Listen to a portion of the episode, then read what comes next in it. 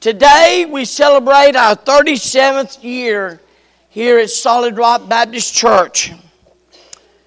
There's so many things that could be said. Oh my, how God has truly blessed this place. I'm truly thankful for those of you who have been faithful down through the years.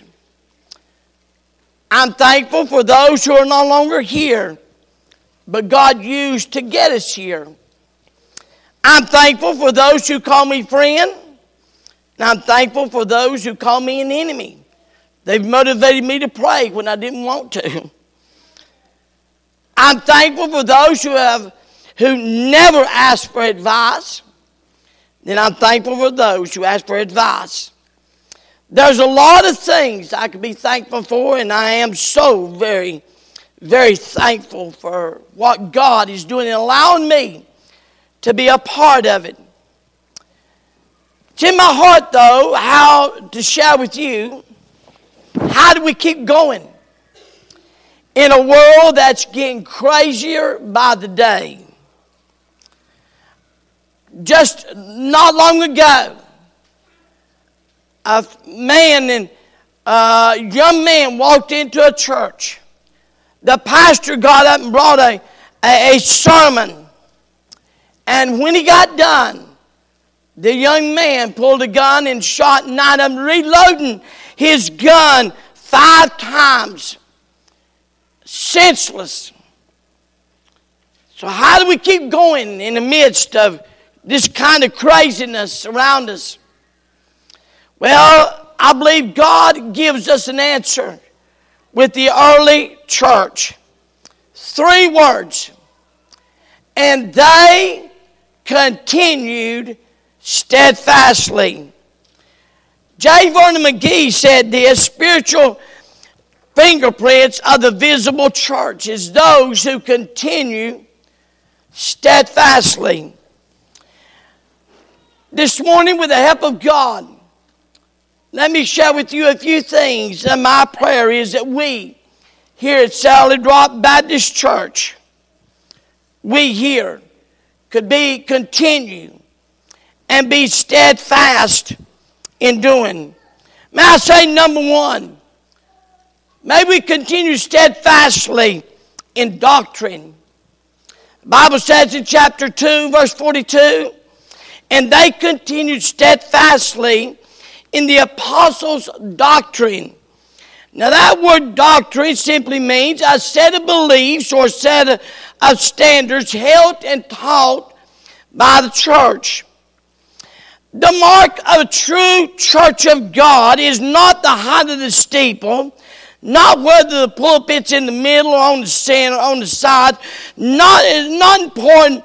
Uh, a lot of things we look at church and consider it to be important, but the most important thing for a church is that it stays faithful to the doctrine of the Word of God.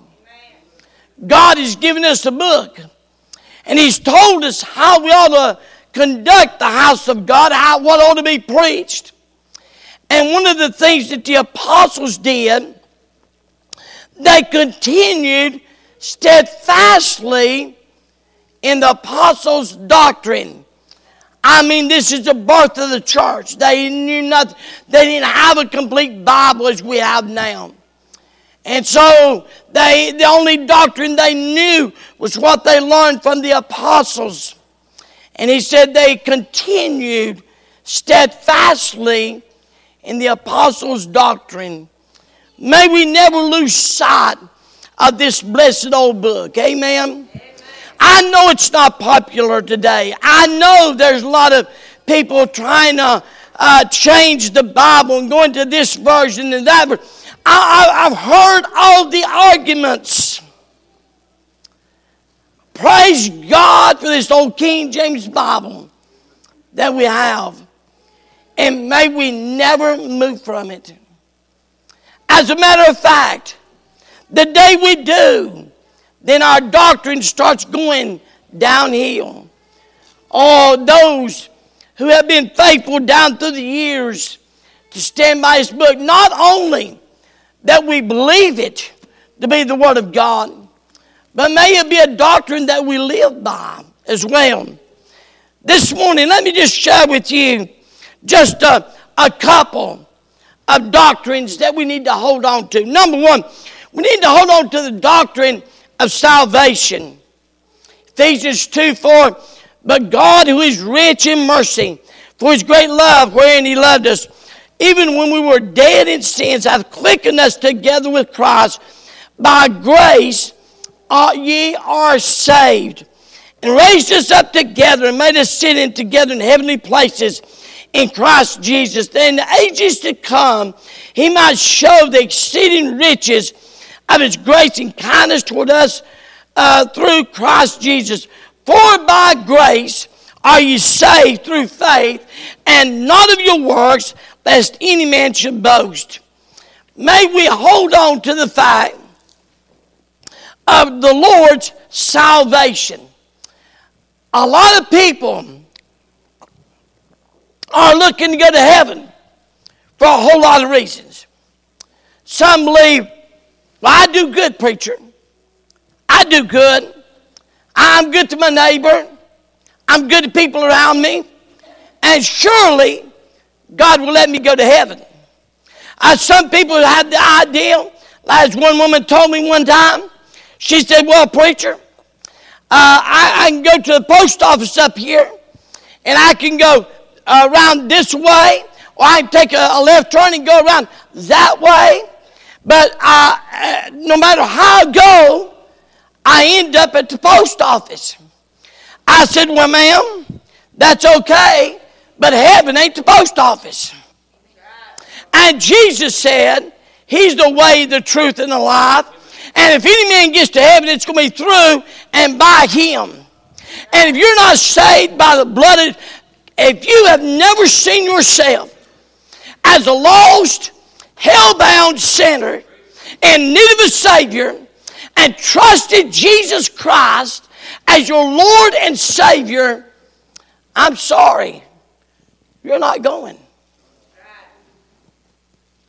Your name on his church roll will not get you into heaven. Your good works will not get you into heaven. No matter what we do, it takes the blood of Jesus. Without the shedding of blood, there's no remission of sins. Without Christ, you are guilty of your sins and you stand accountable to God for those sins. You say, but you don't know.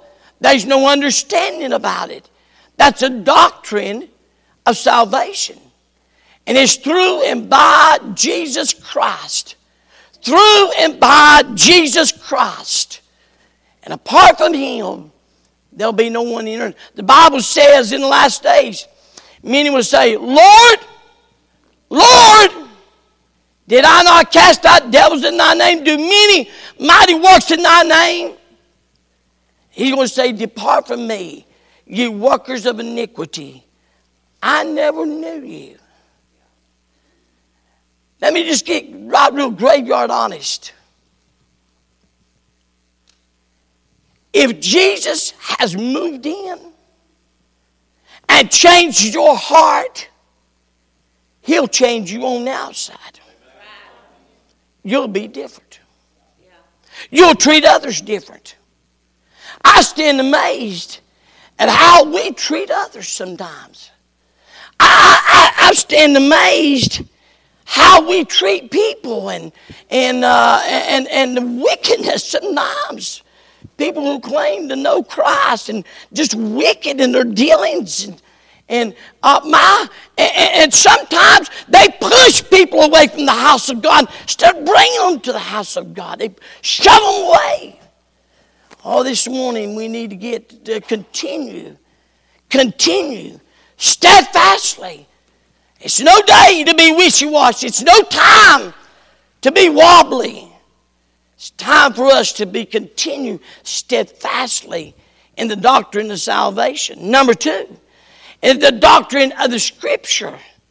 2 Peter 1.19, we have also a more sure word of prophecy, whereunto you do well that you take heed, as unto a light that shineth in a dark place until the day dawn and the day star rise in your hearts. Knowing this first, that no prophecy of the scripture is of any private interpretation. Can I say this? Let me help you. God ain't showed you something he ain't done showed somebody else. There's no new truth. It's all been here for years. God ain't showed you anything, He showed somebody else. I'll not preach anything that somebody else has not already preached. For the prophecy came not in old time by the will of men, but holy men of God spake as they were moved by the Holy Ghost. This is a God breathed book. It's not, it's different than any book you'll ever read. It's God breathed book. And book He's given to an English speaking people. We need to continue steadfastly, steadfastly in doctrine Notice with me number two. We need to continue steadfastly in devotion. And they continued steadfastly in the apostles' doctrine and fellowship, and in breaking of bread and in prayers. Their dedication to their devotion was shown in two ways. Number one, it was shown in their fellowship. Now, that word fellowship has two main meanings. It means this a partnership and participation. Solid Rock Baptist Church would not be here had people simply been spectators and not participants. Let me have your attention for just a little bit. Nobody talks to me, preacher. Nobody comes and talks to me. I want to ask you a question.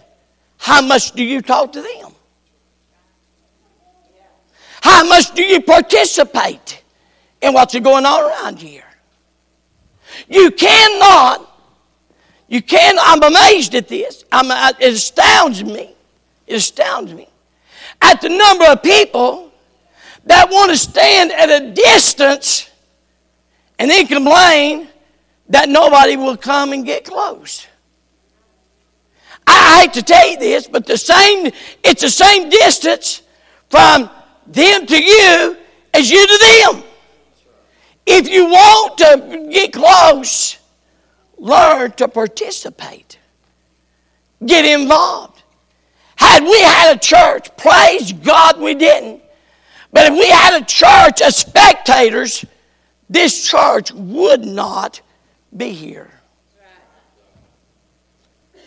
We've had down through the years a whole slew of people that have been participants. They didn't talk about it, they participated. They, they filled their place. They, they, they helped.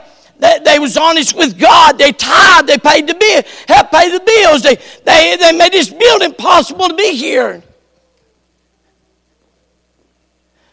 They made it possible for us to walk over to a fellowship hall. I remember a day when we had to go to a, a another building and have things.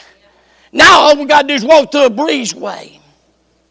I, I, I tell you, it's going to really, uh, like Brother Tom, it's going to really be deep. I don't know if you'll get this or not. But some people really believe that this just happened. Just poof. Abracadabra. Poof, and it all, all showed up. No, it didn't. Somebody participated. Somebody had their part. Somebody filled the role. Somebody done what they could to help build this church. And the reason you have church today, and let me say this. Can I help you? Look up this way now. Don't be a hobo Christian. Does everybody know what a hobo is? Yeah. Want something for nothing? Don't be a hobo Christian. But I love camp meeting. I'll never forget. One day over there, and this, fella, and as far as I know, he may have contributed thousands of dollars to it. I don't know if he did or not. But I know one thing. He was always the first in line when it come time to eat. And come out there and he, he called Brother Steve in the bathroom and he said, Brother Steve, you got to do better than that old stringy chicken you're feeding us. And I love this. Brother Steve, I, I, I, and he helped me. Because I wanted to say, how's he going to react to this? He said, Well, was there some gravy there? He said, Yeah. He said, Do you have a biscuit? He said, Yeah. He said, Well, put that biscuit in the gravy and just eat that. That's good. By the way, it wasn't chicken, it's turkey. See, the reality is, they showed their, shown in their fellowship by their partnership and participation. Number two, they did in the second way communication and communion. They talk to one another. Bible says 1 John 3 14. Now, I you listen to this verse. It may tell on some of you here tonight, this morning. It may show you where you're at. We know, we know that we have passed from death into life. Why? Because we love the brethren. He that loveth not his brother abideth in death. Bible says if you're saved, our brethren sitting right around you now. At four o'clock, about five, we'll go out in fellowship and eat. You say, I, I don't like being around that people. Are you saved? Have you passed from death to life? Because the Bible, now we believe the Bible, don't we? Amen. Amen. The Bible says how we know you passed from death to life because we love the brethren. You like to be around God's crowd and God's people. I love this. Sometimes we come to get out. We don't come to get in. You hear what I'm saying? Too many times we come to get out, we don't come to get in. He said, We know. And if it be, Bible says in Romans 12, 8, if it be possible, as much as lieth in you, live peaceably with all men. He said, as much as possible. Down through the years, we've had people come and people go. But I want to tell you something. I've never had, I've never had a person leave because we didn't preach the Word of God. Even this early church, they didn't have people leaving. They didn't people getting mad because of the preaching. In Acts chapter 6 and verse 1, those days there when, when the number of the disciples were multiplied, there arose a murmuring of the Grecians against the Hebrews because their widows were neglected in the daily ministration. The Grecians were the Greek speaking Jews, and the, the uh, Hebrews were the Jews that lived in the area. And they said, We're not, You're not taking care of our, the widows in our church. And, and the complaint was, not the preaching, but the complaint was was how they was treated. And I'm glad they didn't blow up, throw in, blow out. So going to find me another church. I'm glad they didn't do that. Probably the reason because there was another church. They didn't. They come to the apostles, and the apostles handled it by appointing deacons let me give you three things conflicts. And by the way, by the way, now everybody look up here now. I'm preaching. Look at me. I'm there's three or four in your house. Ain't be two in your house, and you can't get along all the time. How do you think we will put 100, 100 plus people in this building and they get along all the time? Truth is, There'll be conflicts. There'll be different, uh, different opinions. May I say does three things. It's opportunity for us to examine our ministry and discover what changes we need to make. But last year, I think it was, we had so many babies in the nursery. We, we, we had to look at it. We had to change. So we, so we created another nursery. And, and for long, it looks like we may be going back to that anyway. So the ideal opportunity to change. I don't want to be so set in stone that, that we can help people. We don't want to be willing to change them. We're not going to change the fundamentals of the church, but a church is always growing and changing if it's a growing church. Pastor, it's just change. What did you expect it to do? Did you expect it to stay the same way? Only thing that stays the same is that which is dead. Second, gives us the opportunity to exercise our faith, not only in the Lord, but also in each other. Best people you'll know is sitting around you today. We ought to believe good about people, not about bad about them.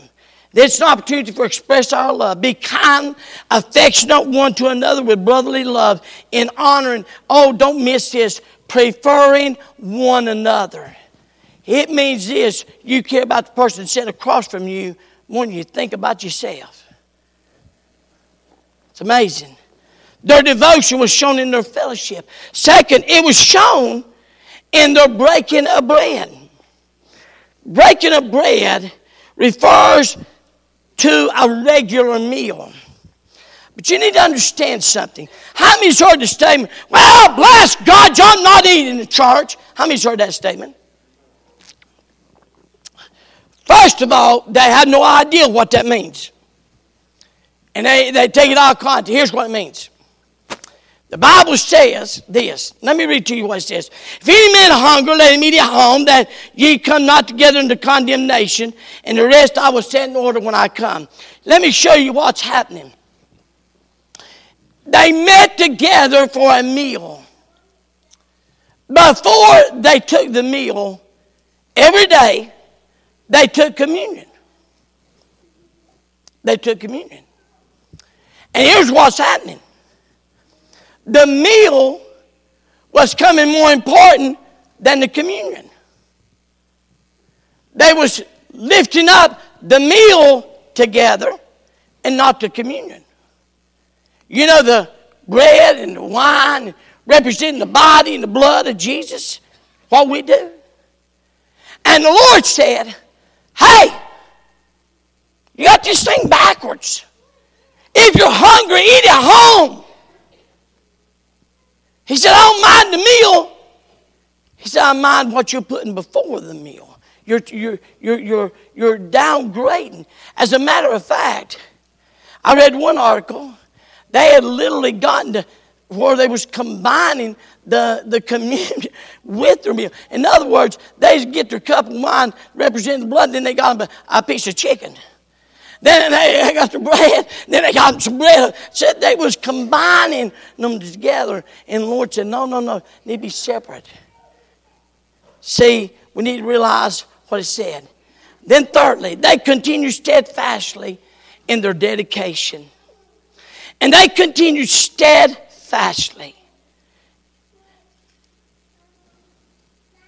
If I if you miss everything I've said, I don't want you to miss this. Because it is the one thing that will determine if Solid Rock Baptist Church is still a church in 20 years. They continue steadfastly in their dedication. I'm alarmed. I'm alarmed at the lack of commitment, just old fashioned commitment and dedication to those under 30 years of age. I didn't stutter. Let me say it again. I'm astounded. I'm astounded at the lack of commitment and dedication of those, a generation under 30 years of age. It's scary. It's scary. If we don't get if we don't get a generation that's dedicated, that's committed, church will cease from being in 25 years. That won't be church. You say, why? Because the commitment and the dedication will be too old to do anything to help or gone. And it'll be your generation. Those of you under 30 years of age to pick up the mantle, to pick the baton up, and carry it forth. That includes Solid Rock Baptist Church. And let me help you. If you if, you get bent up, bent up, well, ah, bless God, I, I ain't coming Sunday night with you. You get bent out of shape over that now. When it's your time to pick up the baton, you'll throw it back down. Because if it's not important now, it won't be important later.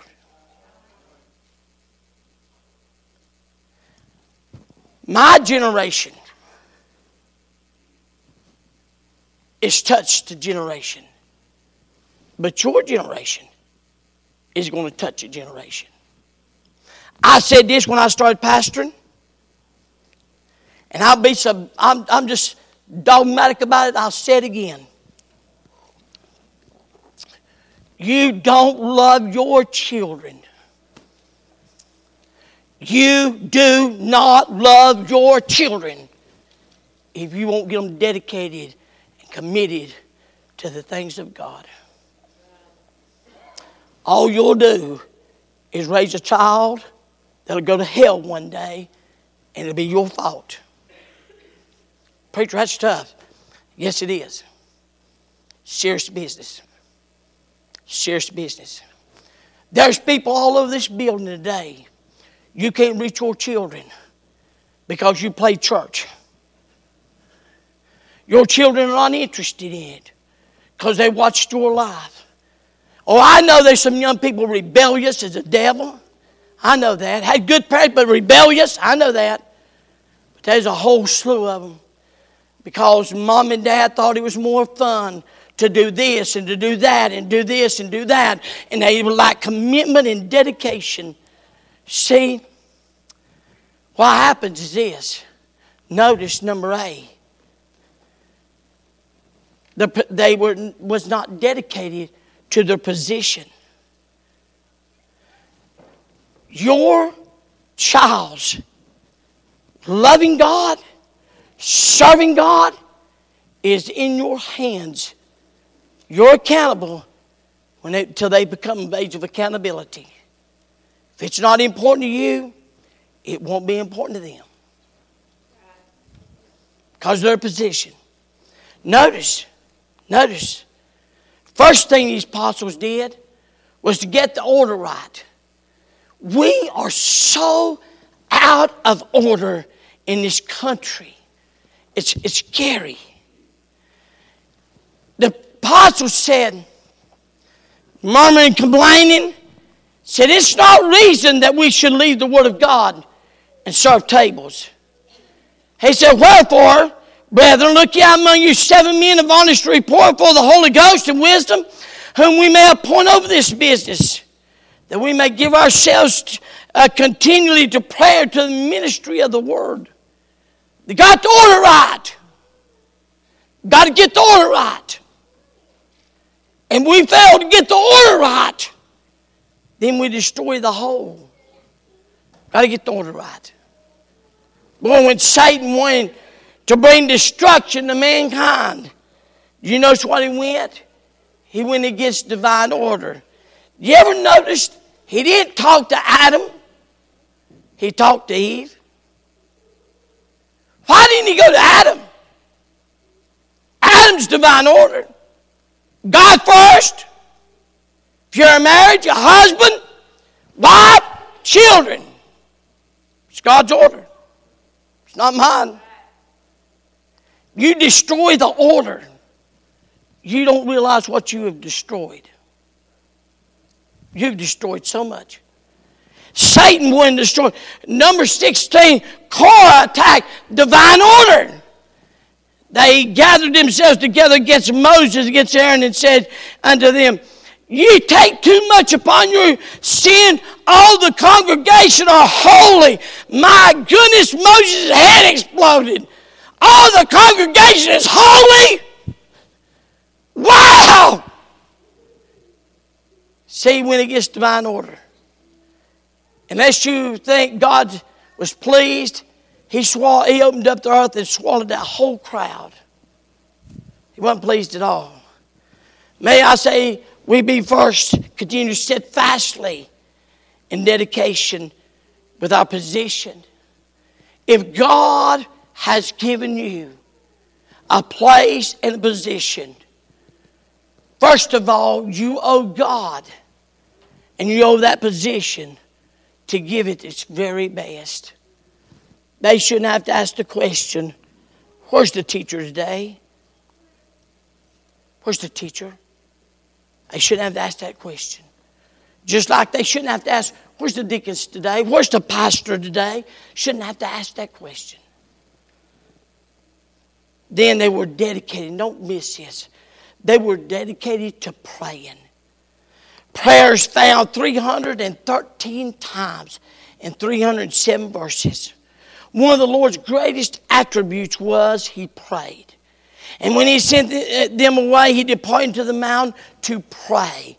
Oh, may we continue steadfastly in prayer. May we not lose the most awesome power you and I wield is the power to talk to God in prayer.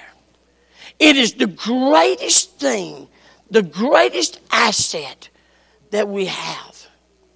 I stand, I stand in utter amazement how God. Can I help you? Would you let me help you? Before you run to everybody else, before you try to figure everything else done, why don't you fall on your face and ask a holy God what He would have you to do? Here's the problem he probably tell us, but we didn't make up our mind what we're going to do. And so it don't make no difference what he says. We're going to do it anyway. Or worse yet, we do something, God bless it. Then we get mad at God when he doesn't bless it. But we didn't ask him to begin with. Oh, we do well. We do well to go to him first and say, Lord, what do you think about this? People say, I, I don't know if I can pray. Can you talk to your wife? Can you talk to somebody else? Can you talk to anybody? If you talk to anybody, you can pray. You can pray. Oh, I love it. Oh, Charles Haddon Spurgeon said, all the Christian virtues are locked up in the word prayer. Martin Luther said it's the business of tailors to make clothes and cobblers to mend shoes. So it's the business of Christians to pray. Andrew Murray said, Beware in your prayer above everything of limiting God not only by unbelief, but by fancying that you know what He can do. A.W. Tozer said this Our prayers are as powerful as our lives. In the long pull, we pray only as well as we live. I like that one. Prayer is not getting what you want but what He knows we need. God ain't a magic wand. Prayer is not a magic wand. Prayer is not an abracadabra magic wand. Prayer is going to God. First of all, say, God, is it your will? God, I, I have this. Can I help you? Well, if everybody look at me right now, I'll give you a little secret. If you'll start your praying, uh, thanking Him and praising Him for His greatness, if you'll start by thanking Him for what He's already done for you, you'll be a long ways down the road of getting what you need. Are you listening? Some of us just pray about what we want. Give me, give me, give me. You're not doing nothing but high level begging. What you ought to do is go to God and tell Him how wonderful He is. I preached Friday night, and I had a tremendous amount of notice. But in chapter number one, Job, devil said, God, you blessed him. He serves you because you blessed him. You know what God done? By the way, I want you to listen to me carefully. God might do it to you one day. God said, okay, you can have all the blessings. And Satan took everything that God blessed him with. God took every possession He blessed him with, every one. God took those children that He blessed him. Hold it, time out. God didn't take anything from Job. Because that was never Job's to begin with. Just like them children, you think's yours. They're not yours. You mean getting a stewardship. They're God's. As every life belongs to God. Your blessings, God just give them to you. Stewardship. God said, Satan, take them all. And he did. But when Job stepped out behind the curtain in chapter 38, he gave Job some. I would to God some of you get. He said, Job, when he stepped out behind that curtain, he said, Job, I'm not going to give you. He said, Satan took all your blessings, I allowed it, but now I'm going to give you the blesser. Job got the blesser. Now, I ain't getting with Job got the blesser. Yes. Then God later on doubled the blessings. But before he got the blessings, got all the blessings to be taken. So Job could see the blesser. That ain't getting with you. You're missing. Some of you are not. You're looking at me like deer in the headlight. I, uh, Lord, I'm combining two sermons here. It's in my heart. The reality is, I want you to see Him. If you see Him, instead of all the, what you're seeing around you. It'll change your life forever. Some of you are consumed with the blessings, what's around you my house, my car, and all this, my money. Hey, by the way, it's not yours. You're kidding yourself. Never has been. See, that's the problem you think it is. But if you ever saw him, you ever saw him, and the way you see him is when you begin to pray and Tell him how wonderful he is. He likes to hear how wonderful he is. It's amazing what he does. It's amazing what he does. Maybe we'd be dedicated. I was in California. I was in California. And at the close of the that, at that conference, men give us five principles. Let me give you these quickly because I want to be done exactly at 12. Five principles Sometimes good people disagree. Are you listening? Sometimes good people disagree. Number two, learn to deal with issues without assigning motives. Quit trying to judge somebody's motives. Well, I can read people all day, preacher. I can read people. No, you can't! Unless you see in their heart no, you can't. No, you can't. You're kidding yourself. No, you can't. You're trying to judge motives, and you can't. Because you're going to miss it more times than you ever know. Because you see, you don't get facts, you just see what you see. Learn to deal with issues without signing motives. Seek to minimize our differences and maximize the common love for Jesus. Can I say this? We all different. We're all different. Some of you don't like peach cobbler. I happen to love this stuff. Some of you don't like ice cream. You like cake. We're all different. Amen. We're all different. Why don't we just seek to minimize the differences and maximize the common love of Jesus? Never forbid new things, but filter them through what we're while we're doing this. Never forbid new things, but filter them through with why are we doing this? And in last, in times of conflict, we must commit ourselves to what God knows and not what people believe. Can I help you? We need to commit ourselves to what God knows, not what people believe. If you're always looking to people to be to to build you up, to pump you up, to do this, to do that, or people that you have an expectation of, you are going to be disappointed. But if you, if you, if you can do this, if you can rely on what God knows, it'll change your life.